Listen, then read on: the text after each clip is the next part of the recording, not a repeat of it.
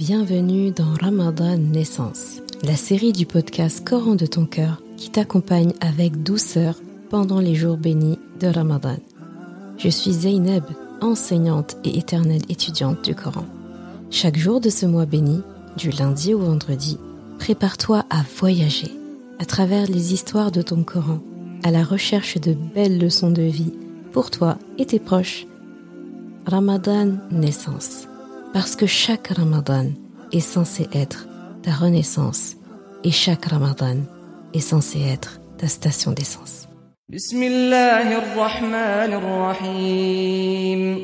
ودخل معه السجن فتيان قال احدهما اني اراني اعصر خمرا وقال الآخر إني أراني أحمل فوق رأسي خبزا تأكل الطير منه. نبئنا بتأويله إنا نراك من المحسنين. قال لا يأتيكما طعام ترزقانه إلا نبأتكما بتأويله قبل أن يأتيكما. ذلكما مما علمني ربي.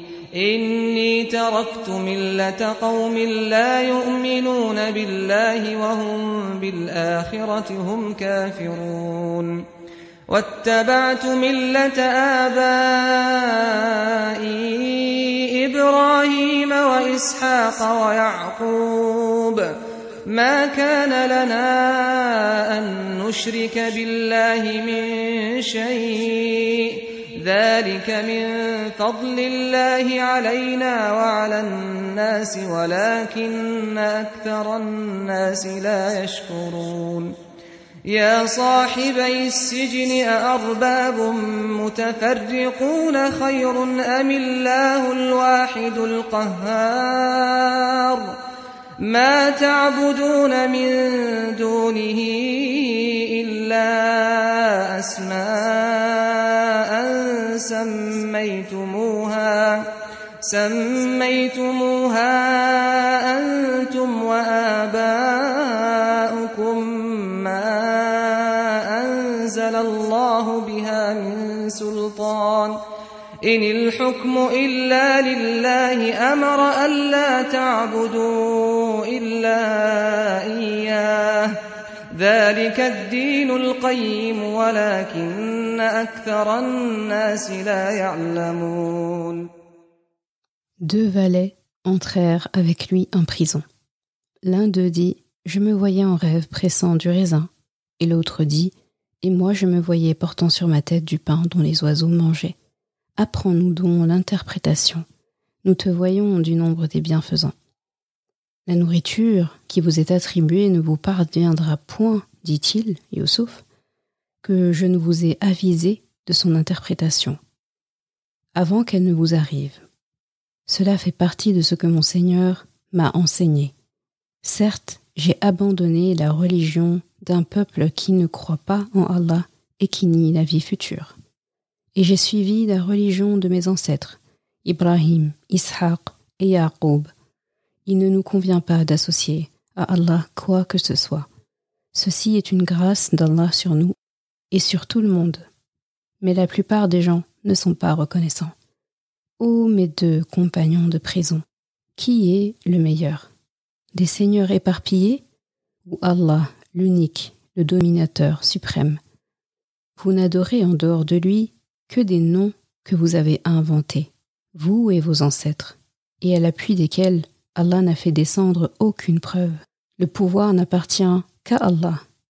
Il vous a commandé de n'adorer que lui. Telle est la religion droite, mais la plupart des gens ne savent pas. Surat Yusuf, ayah 36 à 40.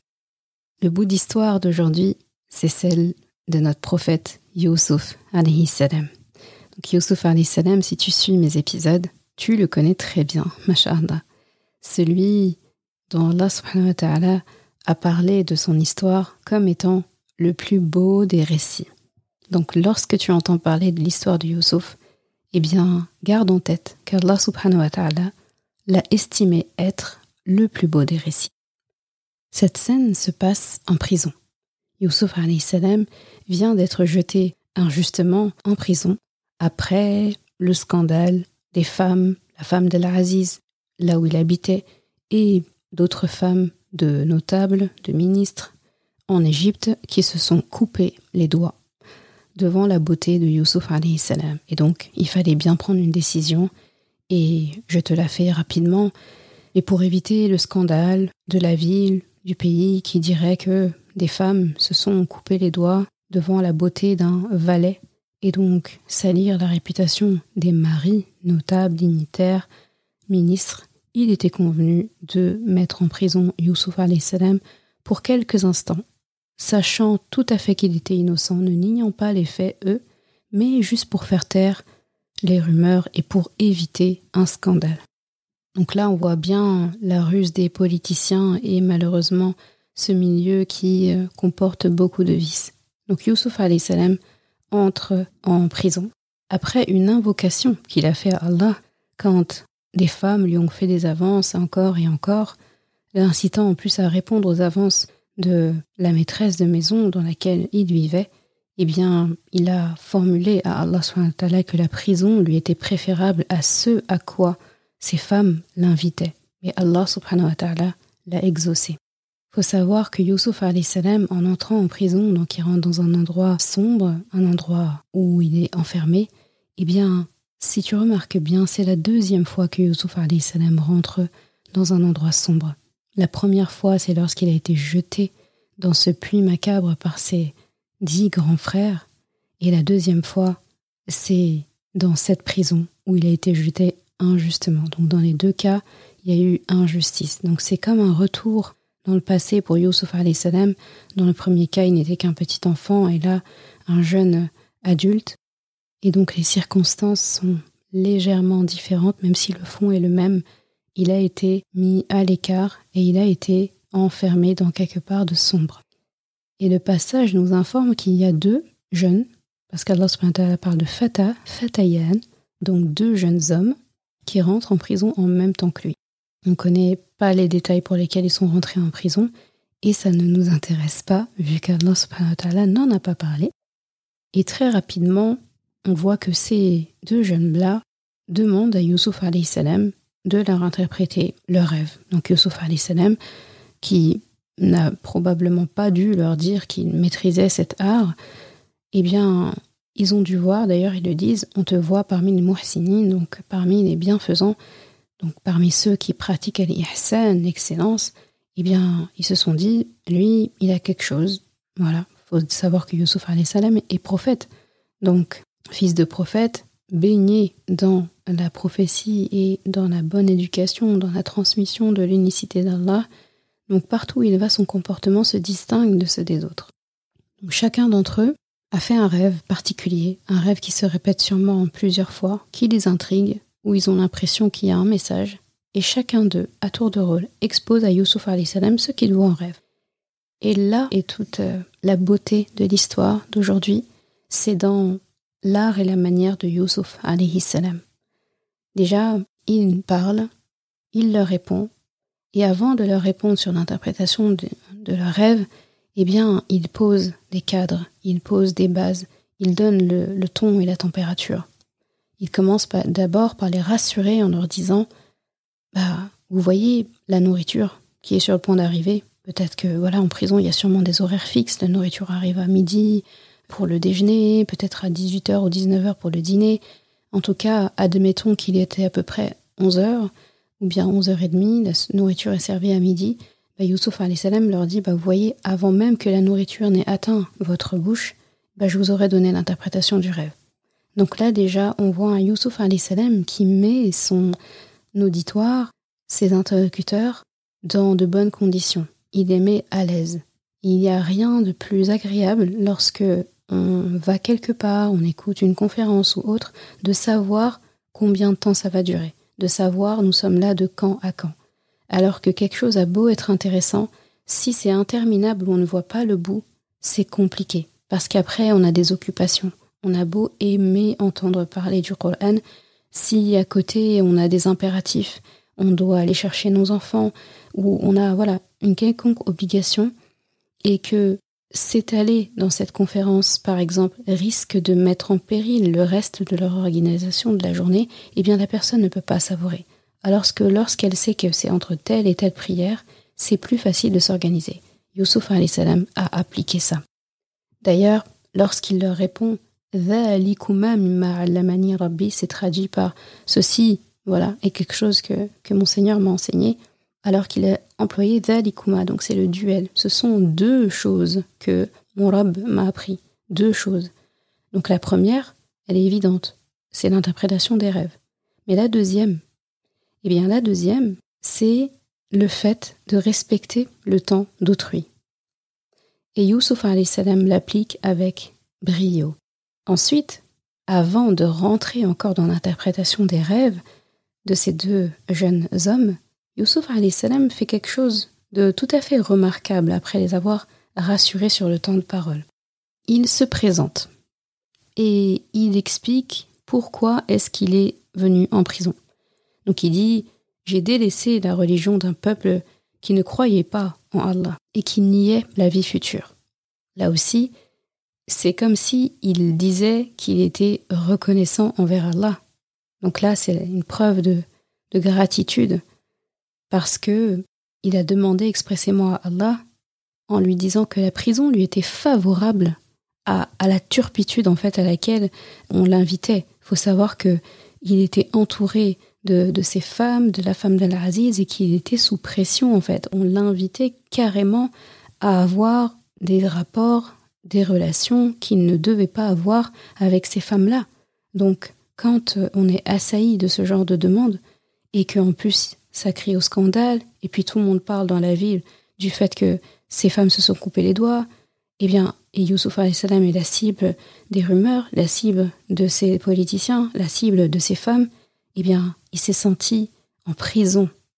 C'est pour ça que lorsque la femme d'Al-Aziz l'a menacé de la prison s'il ne cédait pas à ses demandes, eh bien là, il a saisi l'occasion en disant Ya Allah, je préfère largement la prison à ce à quoi elle m'invite, sachant que pour Youssouf salam, il se sentait en prison. Lorsqu'il arrive en prison, physiquement, réellement, on a l'impression qu'il est libéré. D'ailleurs, c'est ce qu'il dit sans gêne. J'ai délaissé, donc voilà pourquoi je suis ici, j'ai laissé derrière moi la religion et les gens dont la religion n'était pas la mienne, n'était pas adéquate. Il ne croit pas en Allah, il ne, voit, il ne croit pas en la vie après la mort. Donc là, tout de suite, il leur explique, il les rassure sur pourquoi il est là. Ensuite, il se présente. Il donne sa lignée, il donne ses croyances, il explique quelque part qui il est, il fait sa, il fait sa présentation très rapidement, sa petite biographie. Et ça, c'est une grande marque de politesse. Avant tout, il rassure les gens sur son temps de parole. Ensuite, il se présente, tout en expliquant pourquoi il est en prison. Ensuite, il présente, donc quand il se présente, lui, il présente sa lignée, sa famille, il parle de son père, son grand-père, son arrière-grand-père. Et après, petit à petit, il commence à leur poser des questions sur leurs croyances, en leur disant, il les met face aux faits logiques en fait. Eh bien, c'est quoi qui est mieux, des plein de seigneurs éparpillés ou Allah? Donc au début, il nomme pas Allah et là, petit à petit, il nomme Allah.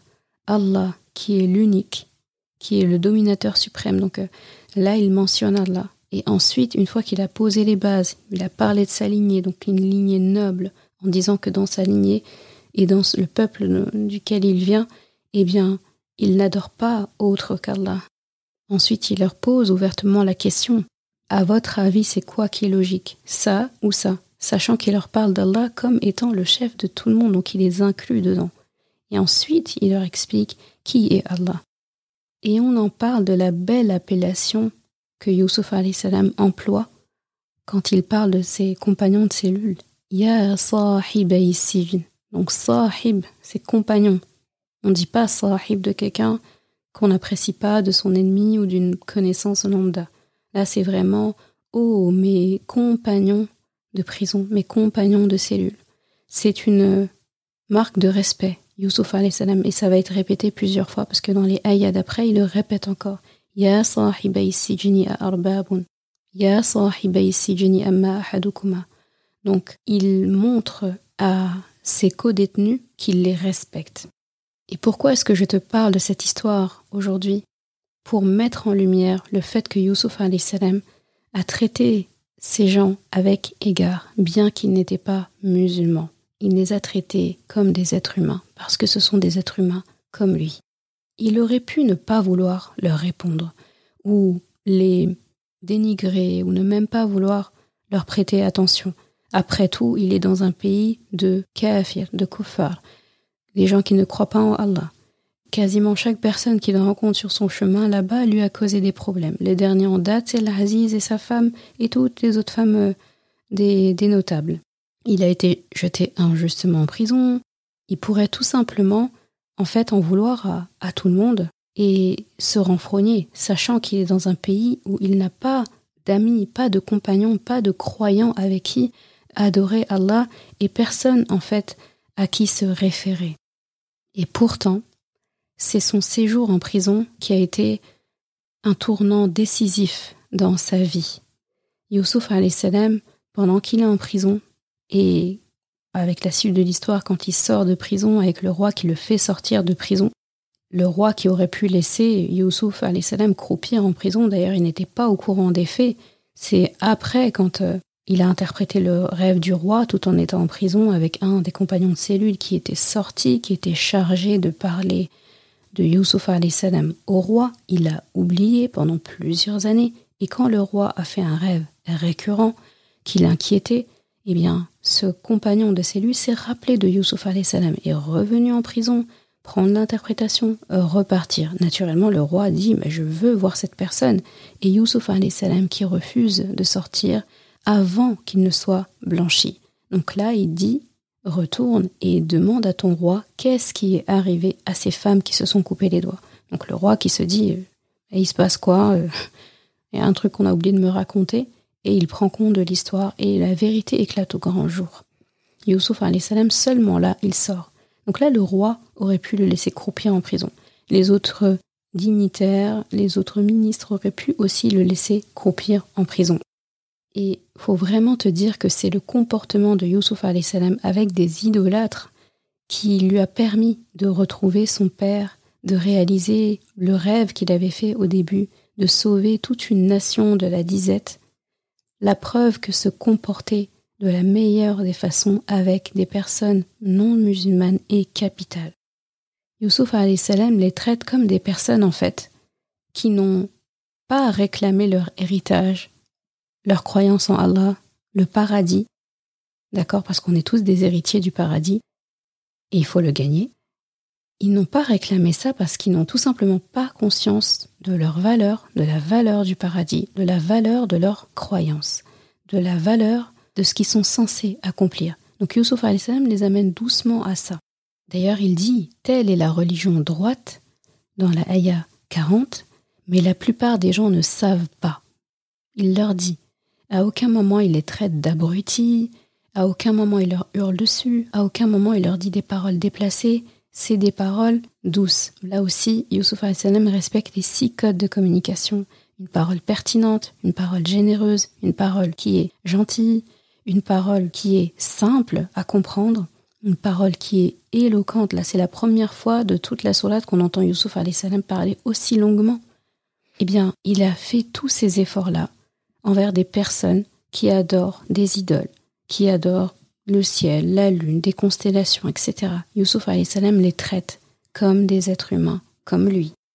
Ce que j'ai envie de te dire, c'est que il ne faut pas que l'oppression que tu vis, parce que tu vis dans un pays de non-musulmans, avec un contexte austère, hostile à ta croyance, que cette oppression-là, en fait, ne te fasse jamais baisser dans tes standards et dans tes principes du respect de l'être humain. Et si tu regardes comment Youssouf salam est dans ce pays, avant d'être, d'avoir un haut rang après sa sortie de prison, eh bien, il ressemble étrangement à ce que vivent beaucoup de musulmans aujourd'hui dans des pays non musulmans. Il y a des personnes qui vont être entourées de quasiment que des non musulmans, qui n'auront pas de soutien ou de personnes qui les aident et qui doivent faire face à des difficultés au quotidien, du fait qu'il n'est pas la même croyance que les gens de ce pays. Est-ce que Youssouf s'est laissé abattre? Est-ce qu'il il a cédé Il s'est dit bah c'est pas grave, je laisse tout tomber Est-ce que pour autant il les a mis à dos aussi? Il est en position en fait pas avantageuse. Donc il a utilisé cette euh, difficulté d'être en prison pour faire le bien. Et dis-toi, et c'est vraiment une leçon que je veux que tu emportes avec toi, la plupart des non-musulmans ne sont pas mauvais. En fait, il y a beaucoup de gens parmi eux qui sont de bonnes personnes. Il faut te dire qu'ils ne savent juste pas où est leur réussite, où est leur félicité. Et c'est à nous de leur faire voir ça à travers le traitement qu'on leur donne, les discours qu'on leur donne et notre comportement vis-à-vis d'eux. Et dis-toi qu'avant tout, nous venons tous de papa Adam et de maman Hawa. Et il faut que tu t'efforces de te rappeler que nous venons de ce fait du même arbre. Si tu composes avec quelqu'un, un non-musulman, une non-musulmane devant toi, dis-toi que tu es en train de traiter avec quelqu'un qui appartient à Allah. Là, ça change tout de suite la donne. Quand quelque chose t'appartient et quand quelque chose ne t'appartient pas, tu fais pas pareil. Si on te confie un enfant et tu es avec ton propre enfant, des fois ton propre enfant va te rendre dingue, il va faire des bêtises. La manière dont tu vas lui parler, si tu vas le gronder, si tu vas le mettre au coin, ça ne va pas être pareil si c'est un enfant, un autre enfant qu'on t'a confié. Tu te permettrais pas les mêmes choses avec l'enfant d'un autre qu'avec ton enfant. Même si il faut quand même traiter son enfant de la meilleure des manières, mais tu te permettrais pas. De la même façon, euh, je sais pas, une voiture qui ne t'appartient pas, tu fais pas comme ta voiture. Parce que justement ce n'est pas à toi. Eh bien dis-toi que cet être humain en face de toi, parce que c'est un être humain avant tout, c'est un non-musulman, qu'il soit bon, pas bon, qui te fatigue ou pas, qui te persécute ou pas, il reste pas moins qu'un être humain, et pas plus qu'un être humain. Et un être humain, pas n'importe lequel, qui appartient à Allah. Donc dès lors que quelqu'un appartient à Allah et qu'on le conscientise, on réfléchit à deux fois en traitant avec la personne. Et on ne traite pas n'importe comment quelque chose qui ne nous appartient pas. J'irai même plus loin. Si Rasulullah sallallahu alayhi wa sallam, Muhammad, s'il n'avait pas fait preuve de bonté, de bienveillance envers des non-musulmans, de sa famille ou non, dans le pays, eh bien l'islam ne nous serait pas parvenu. De la même façon, si chacun d'entre nous remontait un peu dans sa lignée, dans ses ancêtres, eh bien, il y en a beaucoup qui tomberaient sûrement à un moment donné sur un ancêtre ou une ancêtre non musulman. Eh bien, dis-toi que ce non musulman qui est devenu musulman dans tes ascendants, eh bien, cette personne, elle a été amenée, elle a été poussée vers l'islam, motivée à l'islam par quelqu'un d'autre il y a quelqu'un qui l'a attiré à l'islam avec bienveillance. Et dans le cas contraire, si cette personne ne lui avait pas bien parlé, si cette personne l'avait, l'avait égaré, si cette personne l'avait dénigré, eh bien tu ne serais peut-être pas musulman ou musulmane aujourd'hui. Donc quelqu'un a dû traiter cet ancêtre-là avec respect et avec les égards qu'on accorde à un être humain.